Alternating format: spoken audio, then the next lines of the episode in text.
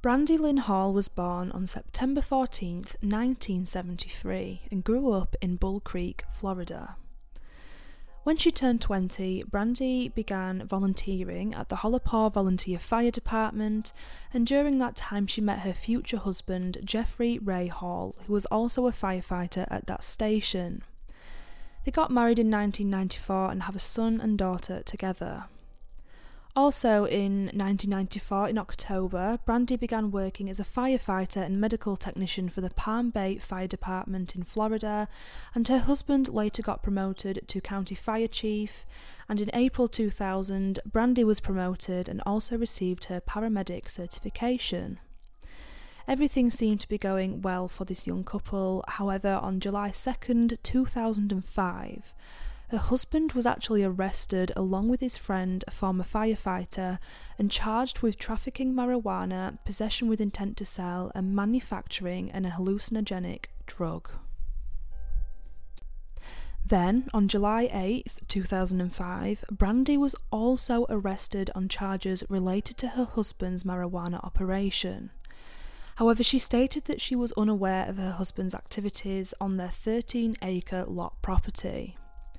She was later cleared of the charges in relation to this for lack of evidence. However, she was still charged with commercial um, littering and pollution. Her trial was scheduled for October 2006. But in December 2005, Brandy was fired from the Palm Bay Fire Department after 10 years of service. So while actively looking for another job, she began volunteering with the Malabar Volunteer Fire Department in Florida.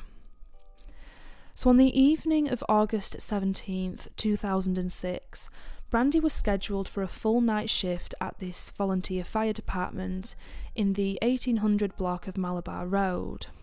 She called her husband around 9:30 p.m. spoke to her children over the phone. At around 10:45 p.m., Brandy told colleagues she needed to leave work early and left the station in her green Chevrolet truck. And at 11:06 p.m., Brandy spoke on the phone with Palm Bay Fire Captain Randall Richmond for about 10 minutes. But Brandy never returned home that night and has never been heard from again. On the morning of August 18th, 2006, her husband, who was to attend his sentencing hearing at the courthouse, found Brandy to be missing when she failed to answer his calls. And later that day, her green truck was found submerged in a small pond off Treeland Boulevard, which is near the Palm Bay's community college campus. So it was just found, and but there was no sign of Brandy. Investigators found blood present in different parts of her vehicle and later identified it to be Brandy's.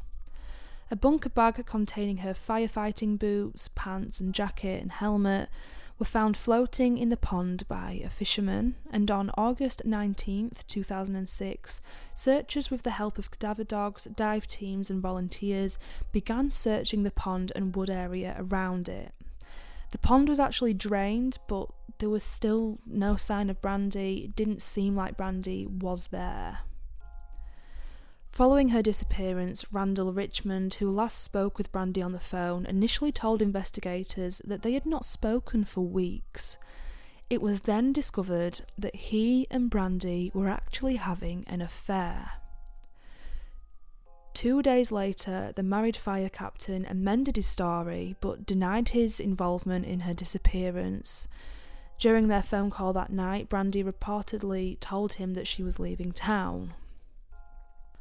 On June 24th, 2007, Brandy's backpack containing some of her belongings was discovered by a fisherman in a Vero, Vero Beach canal.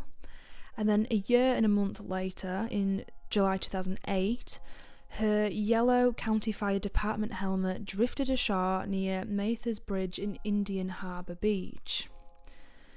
So, Brandy disappeared the night before her husband's sentencing hearing. So, on August 18th, 2006, he and his business partner were actually sentenced to 18 months in prison and 42 months of probation. Now, few years ago, 2021, in September, the pond where Brandy's vehicle was found was fully drained again in hopes of uncovering new evidence. The plans to fully drain the pond were discussed back in 2019 when the cadaver dogs expressed interest in an area where Brandy's backpack had been dug up.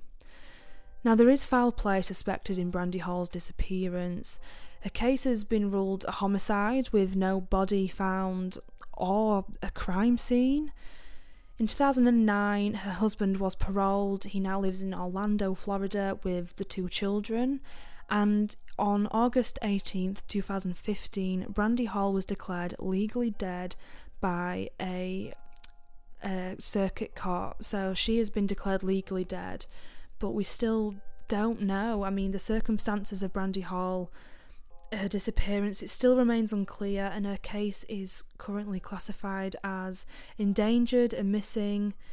Like I said, it's still unsolved, and I'm really not sure. I mean, it's possible she could have gone off on her own and started a new life, but I don't think she would have left her children.